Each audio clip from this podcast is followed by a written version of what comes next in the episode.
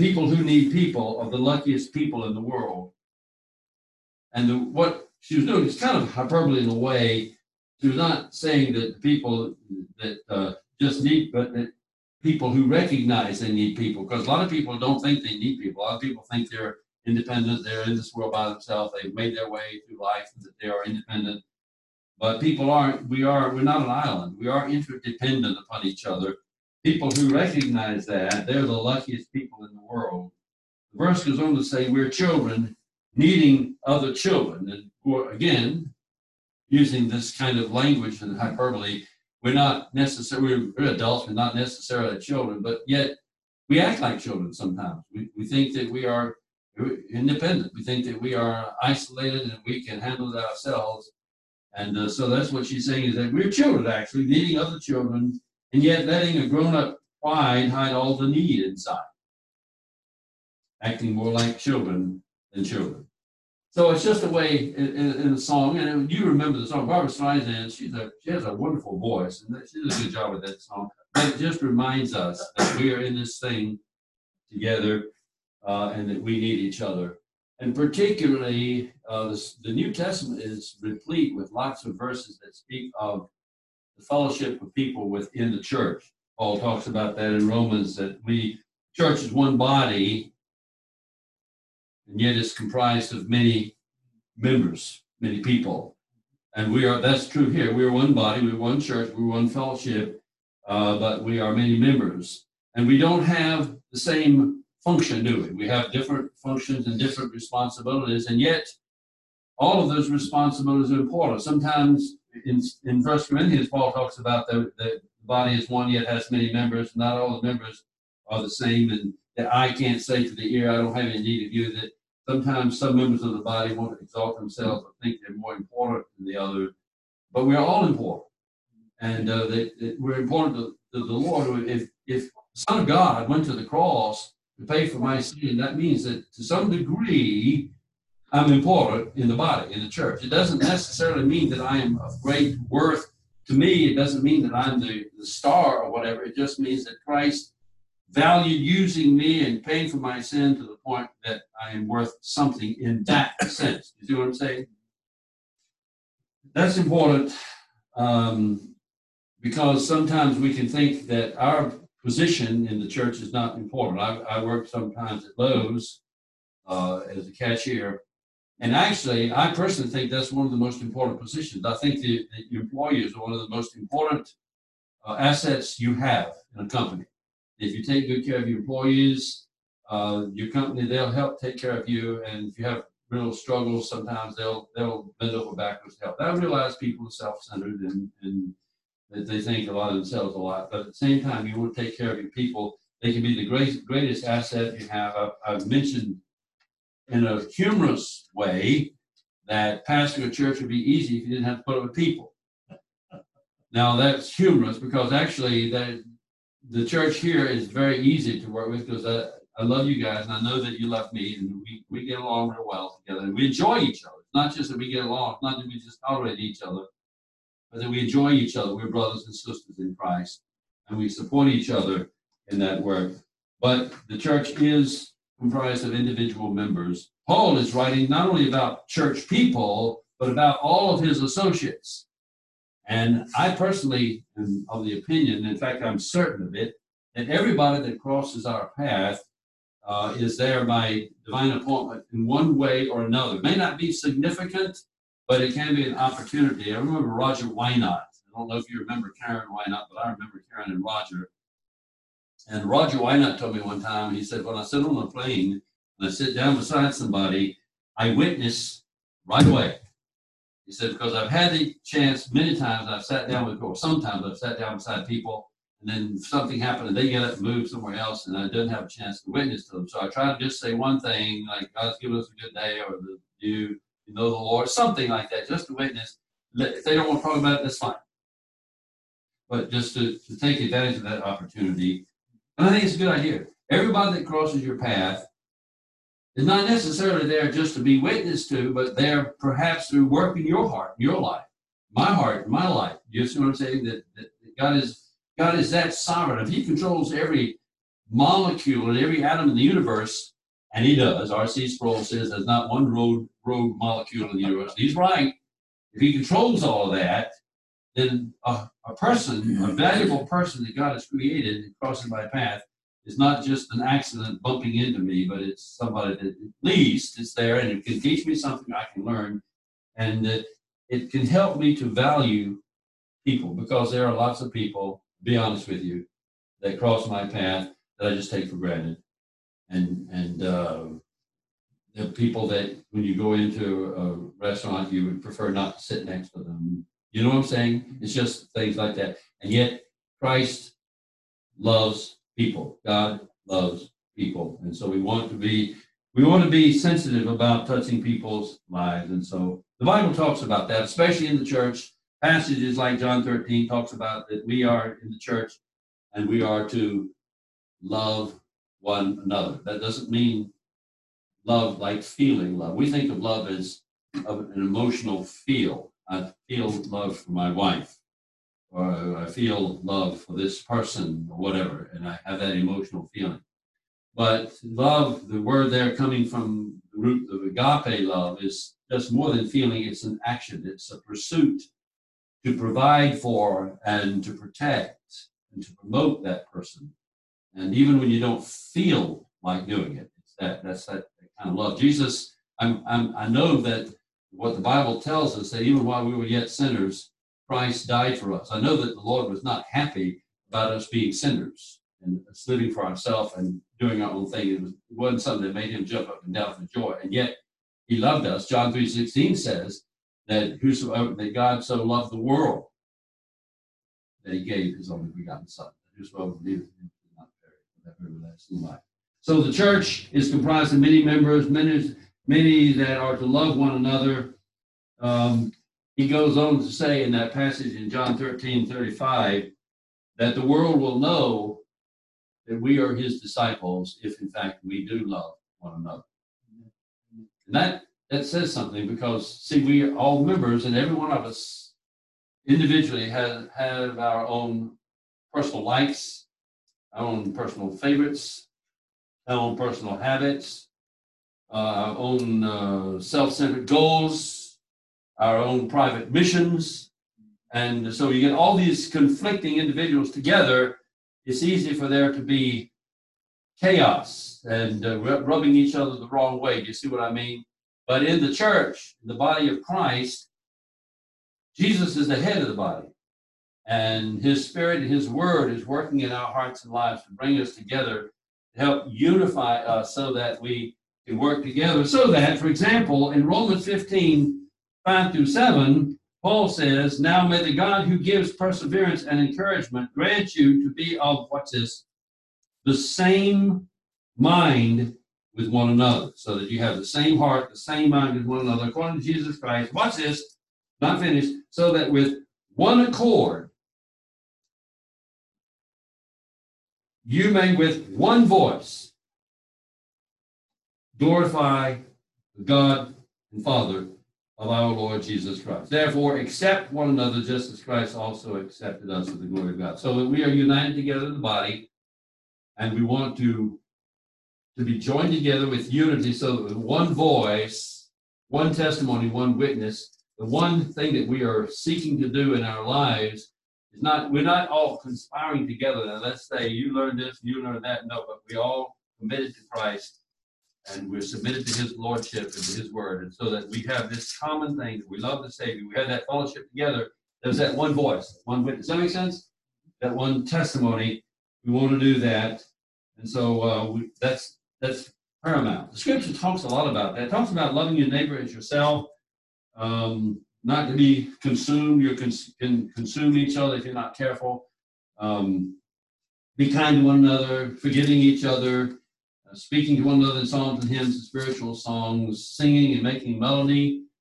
That's the overflowed heart, overflowing heart, singing, making melody in your heart to the Lord. Uh, be subject to one another, um, in humility of mind regarding one another is more important than yourselves. Uh, don't lie to one another, bearing with one another, forgiving uh, each other. Uh, let the word of Christ dwell within you with all wisdom, teaching and admonishing one another. So these verses, and this is just a small snippet, there tons of them in the New Testament about the relationship that we have in the church with each other, and how we want to have one voice uh, speaking the same voice, same message that glorifies Jesus Christ, that exalts Him, that honors Him. If He's the Lord of our lives, then that is what that is what we will do. Now let's look at this this text. We started this text, and we can begin. The first one here to look that we want to look at this morning, and we probably won't get any further than him, is Timothy. And uh, Paul was associated with this young man, Timothy, and he says at the beginning, verse 9, make every effort to come to me soon. So he's talking to Timothy, he's talking about Timothy, he's asking Timothy to make every effort to come and visit him there in that prison, that bank place, come and visit me. And the first, and I don't know where to start these things. I, I started with the fact that Paul refers to Timothy in the first Timothy chapter 1, verse 2 as my child in the faith. That means that he he uh, witnessed to Timothy, he worked with Timothy. I, I don't know. I, I take that means that he was instrumental in helping to become Christ, although Timothy that Paul talks about Timothy had really, the scriptures had really helped Timothy come to know the Lord, giving him wisdom leads to salvation, his grandmother and mother and grandmother Lois. And so there was an influence in his life, and that that was instrumental in him coming. But Paul definitely discipled him, and it was really, really important. Paul poured, poured out a lot of his life in Timothy, a lot of time it takes to do that. I can tell you right now, time is the most valuable commodity I have. I, I, people pray all the time. I have to pray for. Pray to use my time wisely, and I still I waste a lot of time. I, I waste a lot of time just petting the cats. That's a, just a big distraction. They come around and they want attention. They don't want attention when I'm studying. That's one reason why I used to go out to the city bakery and, and study because if I'm there at the house, they're going to come up. They're going to reach up and claw me on the leg or something. I'm going to stop and pet them for a minute and just you see what I'm saying? They're just they like the attention. They're sweet. I love them. They're part of the family. But if I'm not there, then I can get more studying done than if, uh, if I'm there with them. So uh, my son thinks I'm weak in that area, but that's perfect. All right, there, my, there you go. Um, Timothy, he refers to Timothy in Second Timothy chapter 1, verse 2, is my beloved son. That means the son that's much beloved. Paul is very vocal about his relationship with Timothy. He's worked with him, he's discipled him. He uh, calls him my beloved son. He calls him in uh, in chapter 2, verse 1, my son, therefore, my son, be strong in the grace. So there is this, and there are other places he refers to him in the same way. There's these many verses, and it's just that Paul is sitting in prison, and this young man that he's poured his life into, he's worked with uh, for a long time, he's writing him. He knows he doesn't have much time left, and he's in he's in chains. He's in a, a dirty, vile place. Um, chained. It doesn't get, they don't come around and, and loosen the chain so we can go down the hall to the bathroom. They have a chain long enough for them to go over to wherever they go to the bathroom. It's just, it's not a very attractive situation. And he's there and he's thinking about Timothy and he's thinking about the church and the ministry and he's concerned for that. And he's writing Timothy. He's writing Timothy. Most of it is to challenge Timothy to be to step up to the plate and to take seriously the ministry and the work that he has because so much of the church depends upon Timothy's faithfulness. But he's also asking Timothy to break some things and to come and see him because he wants to see him real badly. And so uh, he's doing that. And one of the things about Timothy that I think is important is that Timothy, Paul considers Timothy faithful. He calls him, uh, he says, for this reason, down in First Corinthians, talking about Timothy, he says, for this reason I've sent you Timothy, who is my beloved and faithful child in the Lord, and he will remind you of my ways which are in Christ. That's First Timothy. I'm sorry. I'm sorry. First Corinthians four, seventeen. Uh, he considers Timothy faithful. That's a good good trait, and that's an important trait. And this young man that uh, Paul has poured his life into is faithful. is He is trustworthy, and uh, he is beloved. He's my beloved and faithful child, one that I've discipled and he's he's entrusting these things to him, and he calls him faithful, and he's entrusting him with a commission. There's a commission that was given to Timothy by the Lord And he says in 1 Timothy 1.18, this command I entrust to you, Timothy, my son. Again, he calls him my, my child, my son, in accordance with the prophecies made concerning you, you, that by them you fight the good fight, keeping the faith He's faithful. He says, I command this command that was given to you by the Lord, I would commit to me for you, or this, command that has been entrusted to you, I entrust to you, I'm laying it out to you, I'm encouraging you, Timothy, in chapter 1 Timothy 1.18 and following, to be uh, faithful in these things, to take this this command, this entrustment seriously, this command that was given to you through the prophecies that were made concerning you, to fight the good fight, keep the faith, and to do so with a clean conscience. So it, it, he's in, he's he's committing a lot to Timothy there in that church and the leadership of that church. Um, he tells Timothy in 1 Timothy 4, uh, in commissioning the things that are important to the church, Timothy's pointing these out. He said, to point these things out to the brethren, you will be a good servant. You will, he actually used the word for deacon. You will be a good deacon or good servant of Jesus Christ you being constantly fed or constantly nourished on the words of the faith and the sound doctrine which you've been following. Notice that it continually comes back.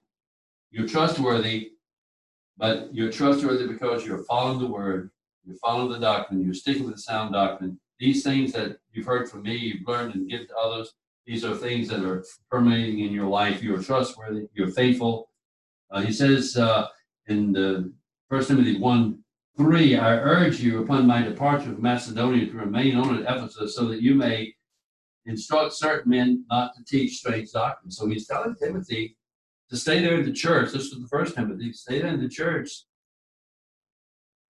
so that you can influence and be sure that there are certain men in the church that are trying to train, teach strange, strange doctrines that you can kind of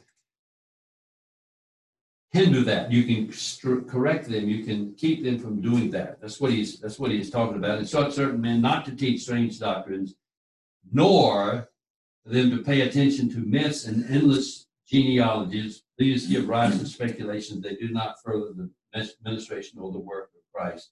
So you're there. You're faithful, and because you're faithful, I'm asking you to do that. To, to take this seriously, because you have that responsibility is important. Prescribe and teach these things, he says in verse 5, uh, verse, uh, I'm sorry, verse 7 of chapter 1 Timothy 5, and verse 21 of 1 Timothy 5, he says, I solemnly charge you in the presence of God and Jesus Christ and his chosen angels to maintain these principles without bias, doing nothing with the spirit of partiality. So he's he's just working with Timothy. Timothy is a is a guy that is faithful. He's mentored. He's a disciple. I don't want to overdo it, but I, it's kind of hard to do it because Paul places such a high value on this man. He's he's a he's a godly man. He's a man. In fact, he tells he, he talks to Timothy about things like money in the passage. He talks about um, the root of the love of money is the root of all evil. And in that passage, he tells Timothy that some things that you're going to want to flee and some things you're going to pursue. And he says to flee these things, you man of God. He calls him a man of God, which is the Old Testament term for prophet. Uh, you Old Testament, you, you teacher, you you communicator of the word. Flee these things, you man of God. That that that word there, if I were to have a title given to me, that would be an honest title, not just something like you know, great or whatever you put down yourself. But if a real honest title, I could I can't think of anything that would be greater than to be called a man of God by somebody like the Apostle Paul. Paul calls him, flee these things, you man of God, flee these things and pursue righteousness, godliness, faith, love, perseverance, and gentleness. Fight the good fight of faith. Take hold of eternal life, which you were called, you made a good confession in the presence of many witnesses.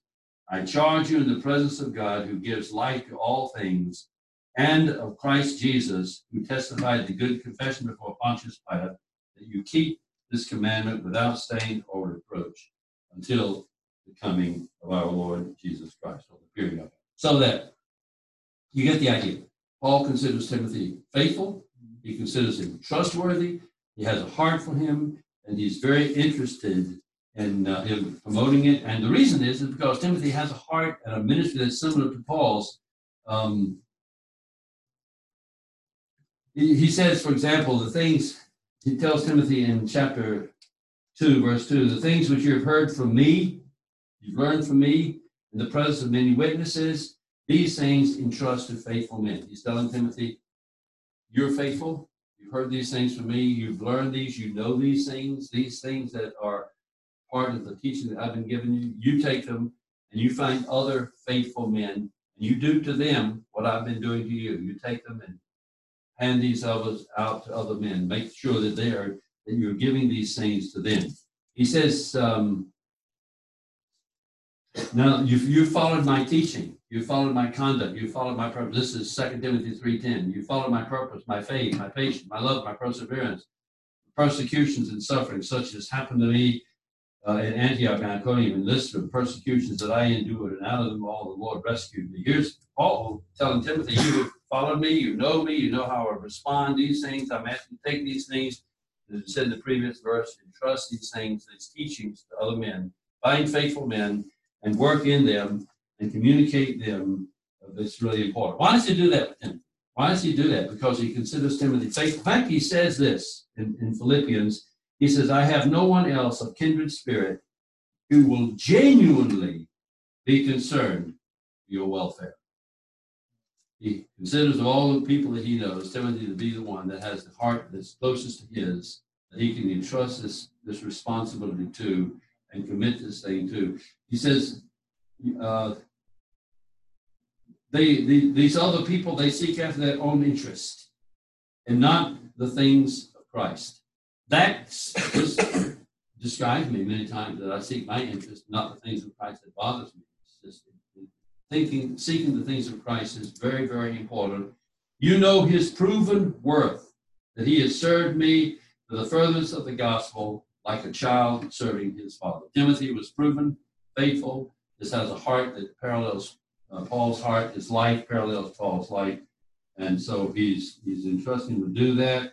He tells him to continue in the things that you have learned and become convinced of, knowing from whom you have learned them. That's in 2 Timothy chapter 3, verse 14.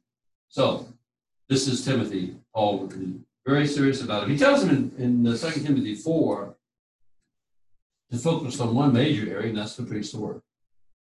To be faithful in that, to be giving his life to that. You got to live it, but you got to preach it. Right? He said that's what you're doing. That's why he's giving that to him. Preach the word to be ready when it's convenient, when it's not convenient, in season, out of season, uh, to reprove, to rebuke, to exhort with great patience and instruction. Now, those things that we listed there, I'm just reading through them, but those things that you listed there means that when you go through the word, you take the word and you use it by way of application to do things like improving, reproving, um, exhorting, rebuking. You see what I'm saying? Giving patience and instruction. The word is a is a is the content of God's truth and God's word. It's not meant to just be doctrinal, theological information, but is meant to be practiced and to impact and to change our lives. Timothy, you're proven, you've seen my life, you know my purpose in my heart. You take that and you prove it in the lives of other people. Apply it to the lives of the first of your life and then the lives of other people.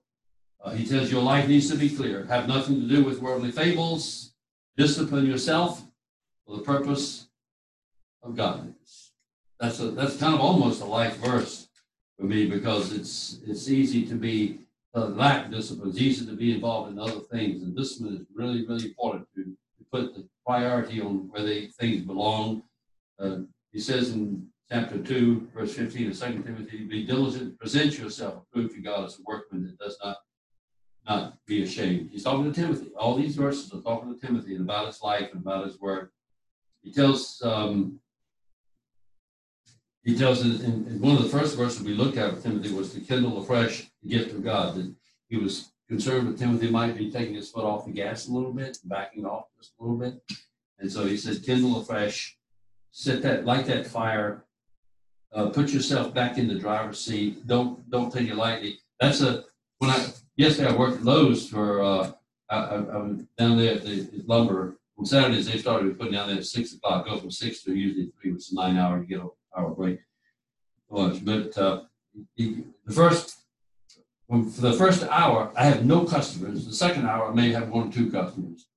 And so I'm sitting there um, on that stool with nothing to do but talk to the Lord about it. And that's a good thing because I, I really, I really enjoy that.